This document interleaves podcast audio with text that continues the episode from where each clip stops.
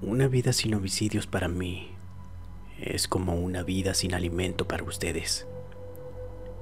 Me gustaba el sonido de un cráneo partiéndose.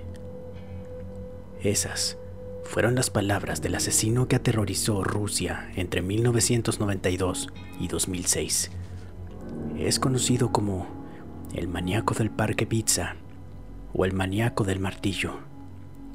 Durante su arresto, dijo que quería que su total de muertes fueran mayores a las de su inspiración, Andrei Chikatilo, quien fue otro despiadado asesino, activo también en Rusia, conocido como el carnicero de Rostov. De los archivos del Poltercast, hoy les contaré de Alexander Pikushkin, el asesino del ajedrez.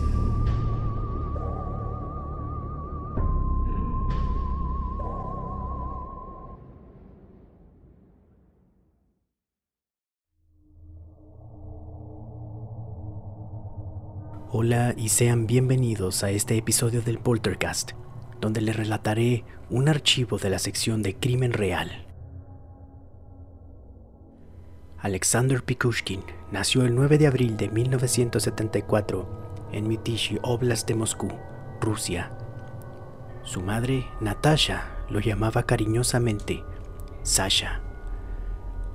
Antes de que Alexander cumpliera su primer año, su padre los abandonó cuyo nombre aún es desconocido.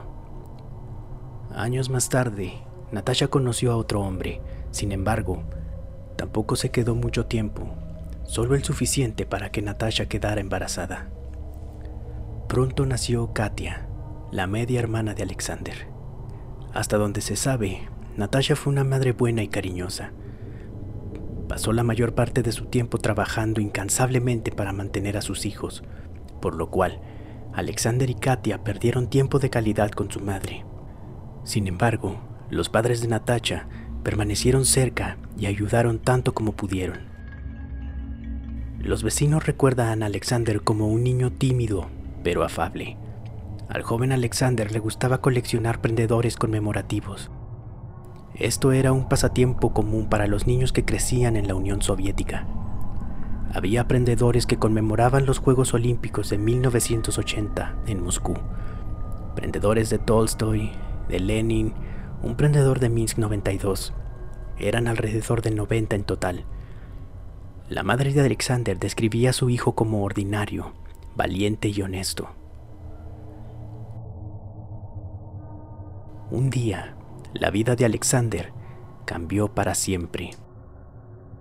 Mientras jugaba en el parque, Alexander subió a un columpio, cuando de alguna manera cayó de él.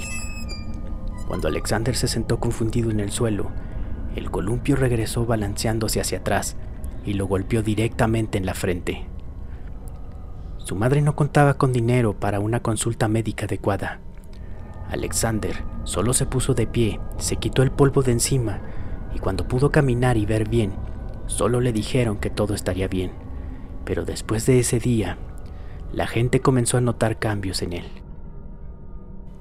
El niño que antes era tímido, ahora tenía un temperamento muy explosivo. Se enojaba rápidamente. A menudo asustaba a sus compañeros de escuela y amigos en el parque, con una naturaleza violenta. Años más tarde, los expertos médicos citarían el incidente con el columpio como un momento clave. Se ha teorizado que este incidente dañó la corteza frontal en el cerebro en desarrollo de Alexander. Esta parte del cerebro contiene neuronas que interactúan con la dopamina. Esencialmente, es la parte del cerebro que da placer. También controla cómo una persona maneja la recompensa, la felicidad y la motivación. Como también es un área vulnerable, se han realizado estudios mostrando que el trauma aquí a menudo puede conducir a un mal control de los impulsos y al acortamiento de los ánimos. Si bien el propio Alexander no ha sido estudiado, se han hecho estudios en otros y el cambio observado en él después del accidente nos permite concluir que esto fue un momento clave en su vida y tendría un efecto duradero. Después de su accidente, Alexander comenzó a ser acosado, tanto verbal como físicamente en la escuela. Sus compañeros de clase abusaban de él por ser lento, o como a menudo les dicen sin rodeos, retrasado. Fue durante este periodo que Alexander comenzó a formar una mentalidad de yo contra el mundo. A partir de ahora, en la apretada comunidad, Alexander se veía a sí mismo como un forastero para siempre. Su cariñosa madre, Natacha, se preocupó de que Alexander tuviera problemas en la escuela. Finalmente, después de intentar ayudarlo ella misma, optó por sacarlo de la escuela y en su lugar lo inscribió en una escuela para niños con dificultades de aprendizaje. Esto solo se sumó al sentimiento de alteridad de Alexander. A pesar de las mejores intenciones, su nueva escuela fue de poca ayuda para él. Esto era en gran parte porque no pudieron diagnosticar la discapacidad que tenía Alexander. Durante este periodo, Alexander se volvió cada vez más retraído. Él se negaba a asistir a su nueva escuela y como consecuencia se estancó en sus estudios. El abuelo de Alexander se dio cuenta de la situación de su nieto y le sugirió a su hija que dejara que Alexander se mudara con él. Al hacerlo, el joven Alexander ganó algo que había perdido durante gran parte de su vida, un modelo masculino. Creyente en la autosuficiencia, el abuelo de Alexander le enseñó a cómo ser un hombre. Todos los días después de la escuela, los dos se dirigían al Parque Pizza. En un rincón en particular del parque se reunían a hablar, bebían vodka y jugaban ajedrez. Esto rápidamente se convirtió en una actividad de unión entre Alexander y su abuelo. Y esto le dio a Alexander una nueva forma de ver el mundo. El ajedrez fue perfecto para él. Él vio similitud consigo mismo en el juego. Pero para cuando era adolescente, fácilmente burlaba a los hombres en el juego. Su confianza creció y creció a medida que sentía dominación y poder. Por primera vez se sintió respetado. Había encontrado su lugar para prosperar. Sin embargo, había un aspecto de la vida para el que su abuelo no preparó a Alexander, la de su muerte. Este suceso sacudió el mundo de Alexander. Con el fallecimiento de su abuelo, Alexander perdió a la única influencia masculina positiva en su vida. No tuvo más remedio que volver al pequeño departamento de su madre y comenzó a ocultar cada vez más sus emociones. El único consuelo que tenía era el ajedrez y un perro que su abuelo le había regalado. El perro era el único vínculo emocional con su abuelo. Para muchos, Alexander parecía un adolescente ruso normal, pero por dentro estaba sumido en la confusión. El mundo de Alexander se oscurecía día a día a estas alturas, Alexander supuestamente asistía a una escuela de formación profesional, pero en realidad pasaba la mayor parte del tiempo en el parque acompañado de su mascota mientras jugaba ajedrez.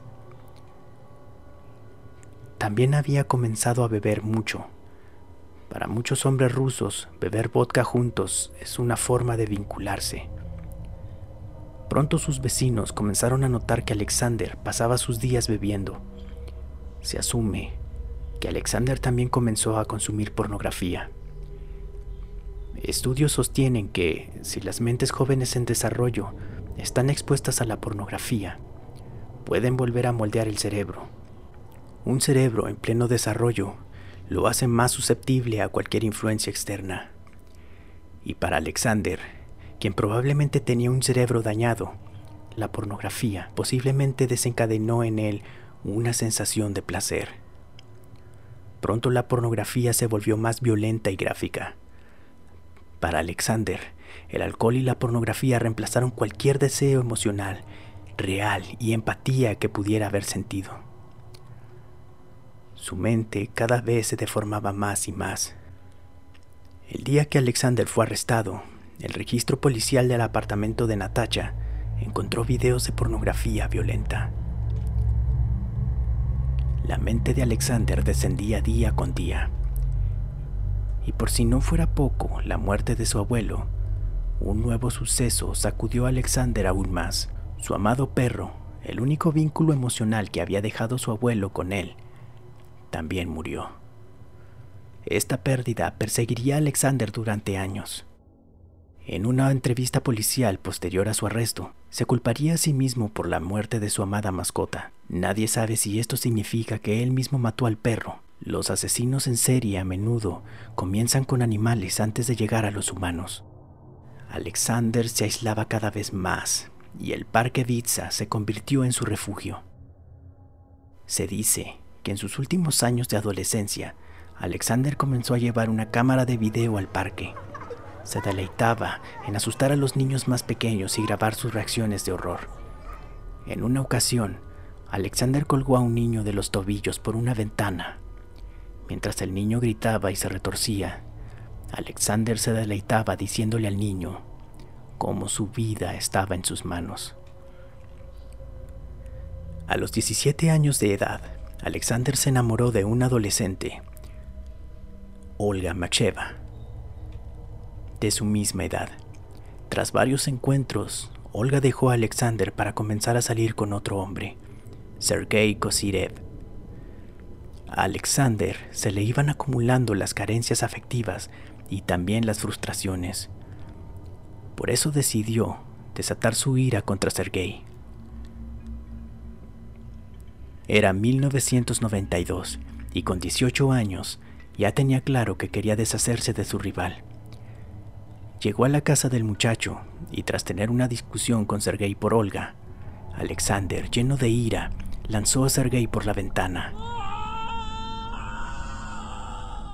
Sergei cayó del edificio y murió instantáneamente. Cuando las autoridades llegaron a la escena, creyeron que se trataba de un suicidio, así que no continuaron con la investigación.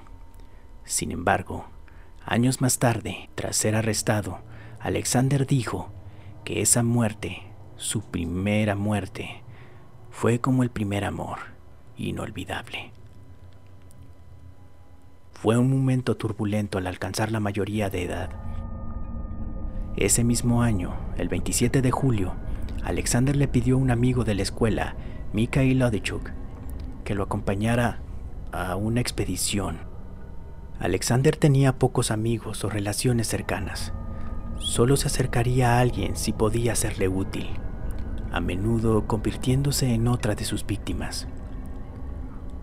Un día Alexander le había dicho a Mikhail que tenía intenciones de matar a alguien.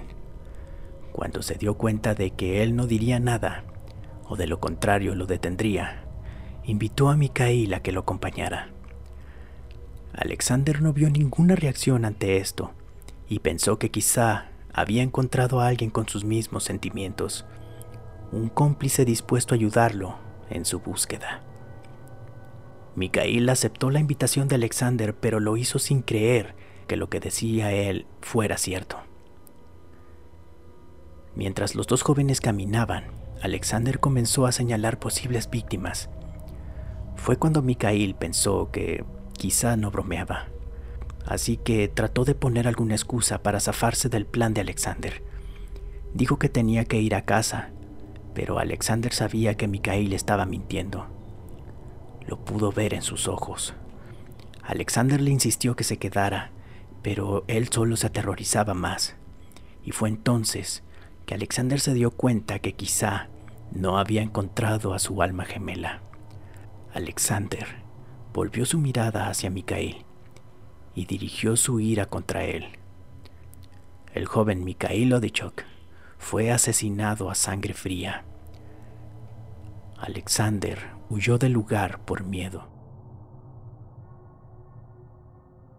Pronto se encontró el cuerpo sin vida del joven y se inició una investigación. La policía hizo preguntas, todos los caminos conducían a Alexander. Descubrieron que él había estado con Mikhail el día de su muerte. La policía interrogó a Alexander, pero él lo negó todo. No tenían pruebas reales, solo una serie de sugerencias y rumores. La policía le resultó más fácil no molestarse. Para cuando Mikhail fue enterrado, la investigación sobre su asesinato fue abandonada.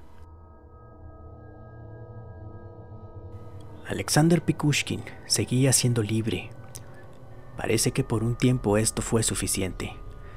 Alexander no volvería a matar durante nueve años. No sabemos si esto se debió a que su sed de sangre fue saciada o si el hecho de casi ser atrapado fue suficiente para evitar que volviera a matar, al menos temporalmente. Esto es común en los asesinos en serie, que el estrés de la muerte, especialmente la primera, sea suficiente para detenerlo por un tiempo. Cualquiera que fuese la razón, Alexander entró en lo que se le conoce como periodo de enfriamiento.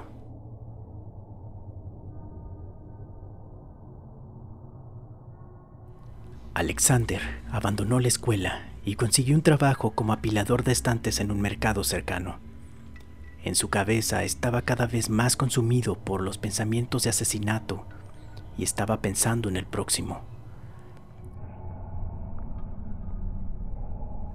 También, durante este tiempo, Alexander se obsesionó con el destripador de Rostov, Andriy Romanovich Chikatilo principalmente activo en el distrito de Rostov entre los años 1978 y 1990. Chikatilo cometió agresión sexual, el asesinato y la mutilación de al menos 53 mujeres y niños. Durante este periodo, Alexander comenzó a seguir un patrón establecido. Después de terminar de trabajar, se dirigía a su casa donde pasaba la noche bebiendo y consumiendo grandes cantidades de pornografía, y a su vez detalles del último juicio de Chikatilo. Se cree que al leer y ver los informes del juicio, que detallaban gráficamente los crímenes de Chikatilo, Alexander se emocionaba. Quizá fue un sustituto eficaz de la emoción que había sentido al matar a Mikhail al estudiar los detalles de los crímenes de Chikatilo, también aprendió cómo evadió a la policía por tanto tiempo. Alexander diría más tarde que mató para vivir. Dicho en otras palabras, que la única vez que se sentía vivo era cuando le quitaba la vida a otro.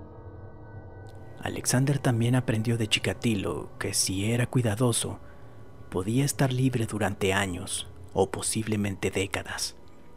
Fue entonces que decidió volverse más prolífico que él. Se puso como meta ser mejor que su modelo de inspiración, así que como el gran maestro de ajedrez que creía ser, esperó y estudió a sus víctimas potenciales, averiguando quiénes eran. Con sus víctimas en mente, Alexander ideó un plan, simple, pero lo suficientemente inteligente como para no dejar rastros o señales que apuntaran hacia él. También encontró el lugar para cometer sus atroces crímenes y un lugar ideal para deshacerse de los cuerpos. Entonces, y solo entonces, llegó el momento adecuado. Alexander Pikushkin emergió de las sombras, listo para reclamar su lugar en la historia. El 17 de mayo de 2001, Alexander regresó al Parque Pizza y al rincón familiar donde los hombres pasaban sus días jugando ajedrez. Jenny Pronin, un borracho del parque que vivía a las afueras de la sociedad, conoció a Alexander en el parque. Después de jugar algunas partidas de ajedrez y probablemente ganar, comenzó a hablar con Pronin. Esta conversación le confirmó a Alexander lo que había observado que no mucha gente se daría cuenta si Pronin desaparecía. Teniendo cuidado de que nadie lo viera, invitó a Pronin a caminar por el parque.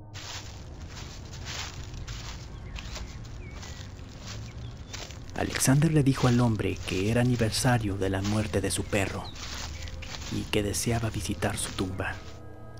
Esta excusa sería usada una y otra vez por Alexander para atraer a sus desprevenidas víctimas al rincón aislado del parque. Una vez que llegaron al lugar solitario, Alexander sacó una botella de vodka y le ofreció a Pronin. El hombre aceptó y brindaron por la mascota de Alexander.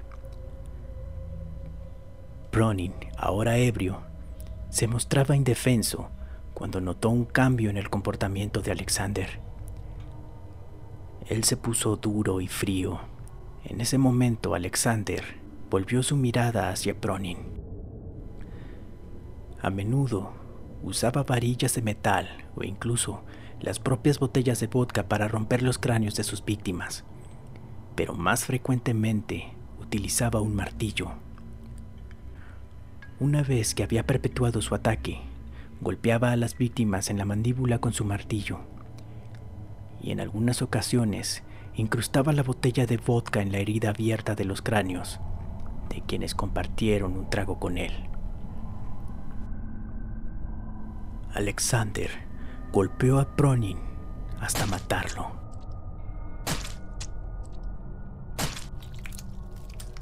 Alexander solo se detuvo al ver el cuerpo inmóvil del hombre y con frialdad arrastró el cuerpo de Pronin a un pozo o alcantarilla cercano y lo arrojó. El cuerpo de Pronin cayó 10 metros a las aguas sucias.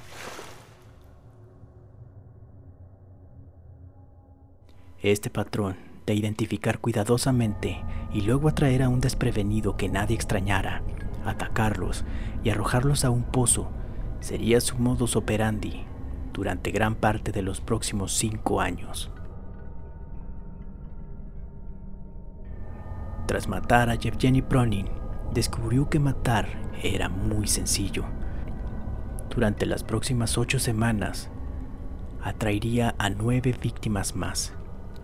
Se sabe que muchas de las víctimas arrojadas al pozo no estaban muertas, solo inconscientes, pero incapaces de salir debido a las heridas causadas por Alexander. Terminaban ahogándose en la oscuridad. Una vez que Alexander se deshacía del cuerpo, regresaba al pequeño apartamento de su familia, donde se refugiaba en su cuarto. Aquí sacaría cuidadosamente su más preciada posesión, un tablero de ajedrez. Alexander tachaba cuidadosamente una de las casillas cada vez que mataba a alguien. Al principio las víctimas de Alexander eran similares. Eran jubilados o vagabundos, los olvidados por la sociedad. El 21 de julio de 2001, Alexander comenzó a desenfrenarse con la desaparición de Víctor Volkov. Su desaparición pasó desapercibida. Sin que nadie se diera cuenta, se había convertido en su onceava víctima.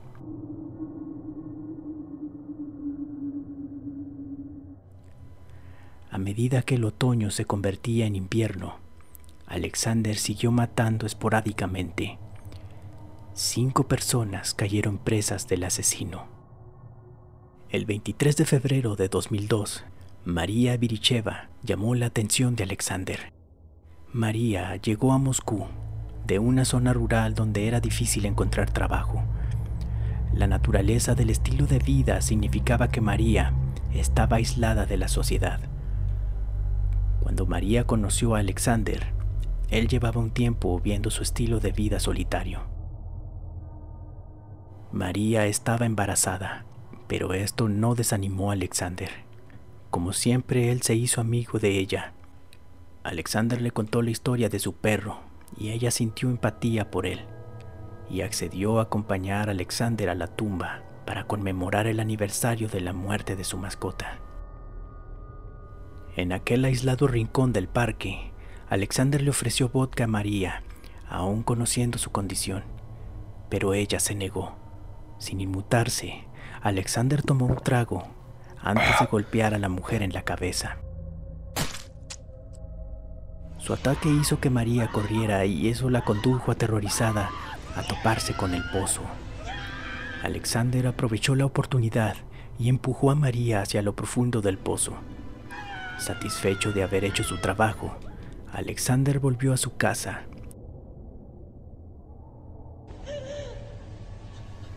Cansada y herida, María salió lentamente del pozo. La mujer se dirigió al hospital desesperada por ayuda. Cuando la policía llegó al hospital para interrogar a María, ella pudo proporcionarles no solo la descripción detallada de su ataque, sino también de su atacante. Si hubieran actuado en base a esta información, entonces la policía habría podido detener la ola de asesinatos de Alexander. En cambio, los policías pidieron ver los papeles de María. Preocupada por lo que iba a pasar, admitió entre lágrimas que no tenía ninguno. La mujer que ya había pasado por una situación horrorosa, ahora comenzó a temer por ser deportada de la ciudad o peor aún, ser encarcelada. Los policías, sabiendo el papeleo que traería todo este asunto, le dieron a María una opción. Que ellos ignorarían su presencia ilícita en la ciudad si abandonaba su afirmación de haber sido agredida. No teniendo otra opción, la mujer acepta para poder seguir en Moscú. La policía perdía otra oportunidad de atrapar a Alexander. Durante las dos próximas semanas, tres personas más encontraron su final en el Parque Pizza.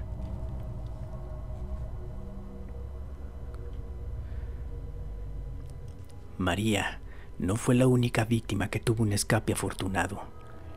Alexander para ir y volver del trabajo viajaba en metro, subiendo y bajando en la parada Kakovka Prospect, un lugar muy concurrido por jóvenes un lugar ideal para que Alexander observara e identificara a sus víctimas. Un día, Alexander notó a Mikhail Lobov, un chico de 13 años. No era una víctima como las que solía seleccionar, adultos. Quizá esto lo hizo en forma de venganza contra el tipo de adolescente que nunca fue. Ese chico sería el tipo de adolescente que se burlaría de él. Cualquiera que fuera el motivo, Alexander tentó a Mikhail a ir al parque con la promesa de vodka y cigarros. Si bien la víctima era inusual, la rutina era la misma. Después de caminar por varios minutos por el parque, Alexander comenzó a charlar con el joven. Y cuando el chico menos lo esperaba, Alexander lo golpeó en la cabeza y lo empujó al pozo. Como en el ataque hacia María, Alexander volvió a abandonar la escena sin molestarse de revisar. Estaba seguro de haber matado al joven, confiado de que la caída mataría a Mikhail. Pero se volvió a equivocar. Al caer, la chaqueta de Mikhail se quedó enganchada en una pieza de metal dentro del pozo, salvándole la vida. Mikhail logró salir y encontrar a un policía y le informó del ataque. Sin embargo, nuevamente el policía no estaba interesado. Dijo que no hay tiempo para que un niño moleste a altas horas de la noche.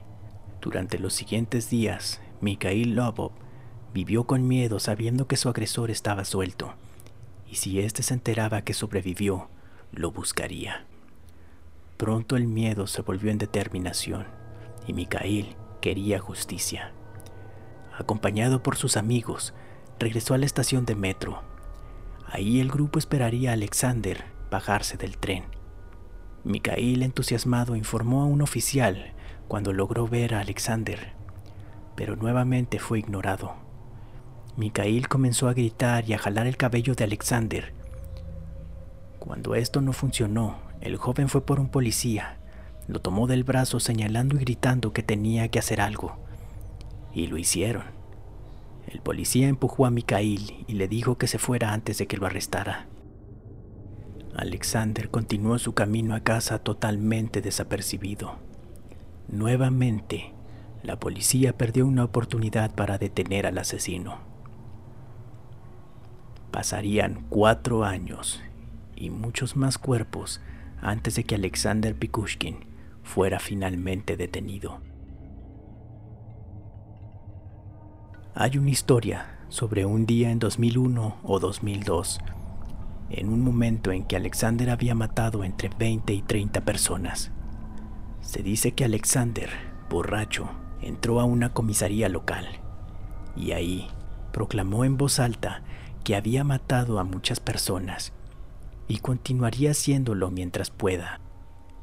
En lugar de tomar serias sus afirmaciones de borrachera, los policías sacaron a Alexander de la comisaría mientras se burlaban de él, pensando que era un borracho más. Sorprendentemente, el libro favorito de Alexander fue Cómo ganar amigos e influir en las personas. En este sentido no está solo. Charles Manson también usó este libro para propios fines, ayudándolo a manipular a su familia y a quienes lo rodeaban. A estas alturas, la hermana de Alexander, Katia, estaba casada con un hombre también llamado Alexander. Ahora estaban cinco personas viviendo en el estrecho apartamento de Natasha. Para Alexander, en este entorno era difícil guardar un secreto. No podía mostrar signos de su doble vida. La primavera del 2003, Alexander encontró a su trigésima segunda víctima. El hombre era un lugareño y un borracho, como muchas de sus víctimas anteriores.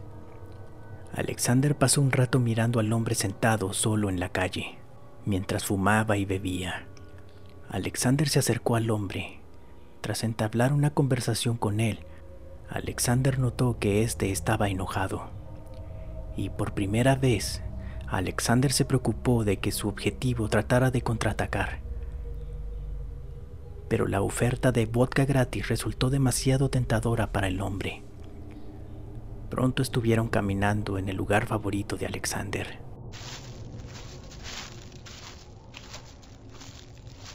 Cuando dejaron de caminar, los hombres compartieron la botella de vodka. Alexander le preguntó al hombre si tenía un deseo, a lo que él respondió que sí, quería dejar de beber.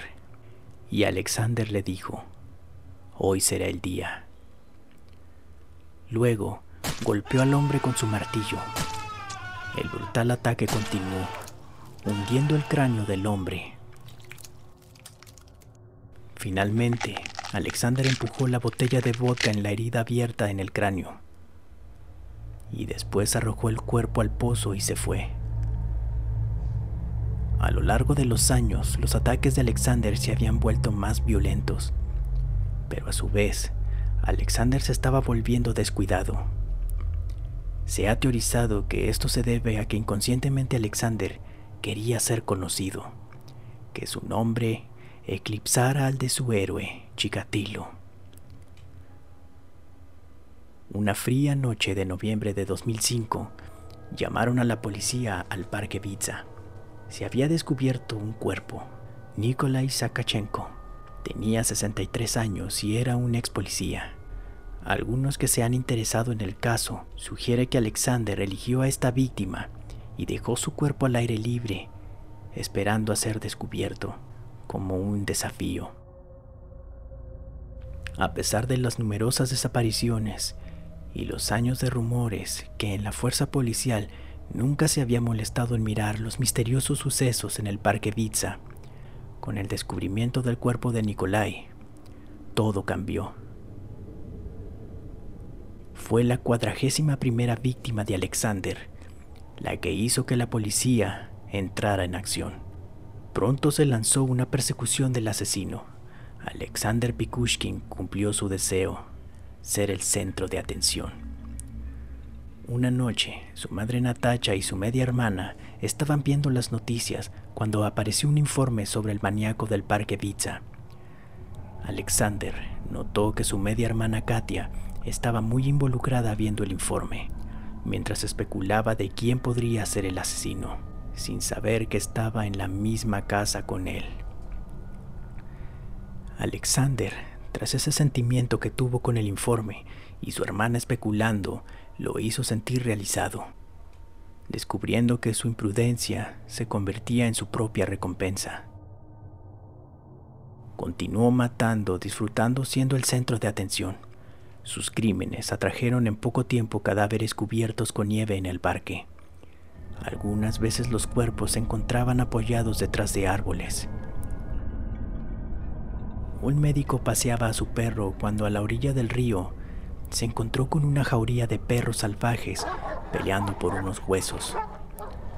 Al acercarse, el hombre se dio cuenta que los huesos que llevaban los perros en el hocico eran restos humanos. La policía se dio cuenta por fin que había un asesino en serie suelto y también eran conscientes de cuánto tiempo lo habían ignorado. A pesar del aumento policial, siguieron apareciendo cadáveres. El tamaño del parque ayudó a Alexander. Era tan grande que la policía le resultó imposible patrullar todo el parque constantemente. Pero a pesar de lo prolífico y audaz que se volvió Alexander, él sabía que tarde o temprano todo terminaría, que habría alguien que lo encontraría y que no podía durar mucho tiempo más sin cometer un error. Tal vez Alexander quería ser descubierto. El poderoso Ministerio del Interior se hizo cargo del caso. Andriy Supronenko fue puesto a cargo de la investigación. Disfrutaba de atrapar asesinos, principalmente asesinos en serie. Mientras los cuerpos seguían apareciendo, la policía, algunos de uniforme y otros de civil, patrullaban el parque. Otros trabajaron entrevistando a cualquier sospechoso. Reunieron descripciones y copilaron bocetos. Trazaron un perfil del asesino y rápidamente estaban obteniendo la imagen de él. A Alexander se le estaba acabando el tiempo. El 14 de julio de 2006, Marina Moskayeva se levantó, envió a su hijo a la escuela antes de dirigirse al supermercado donde trabajaba y era compañera de Alexander. La mujer, Larisa Kulayina, había trabajado ahí. Una noche de camino a casa había desaparecido. Es posible que Marina no supiera acerca del maníaco del parque Pizza así que ella aceptó dar un paseo por el parque después del trabajo esa noche con su colega, Alexander. Tal vez sintió pena por él, así que aceptó dar un paseo, después de escuchar la historia sobre el querido perro de Alexander. Pero antes de todo esto, Marina había regresado a su casa, dejando a su hijo una nota diciéndole a dónde iba y con quién. También puso el número de teléfono de Alexander en la nota. Más tarde, su hijo, de regreso a casa, leyó la nota. Después de un tiempo, cuando su madre aún no regresaba, el niño encendió la televisión.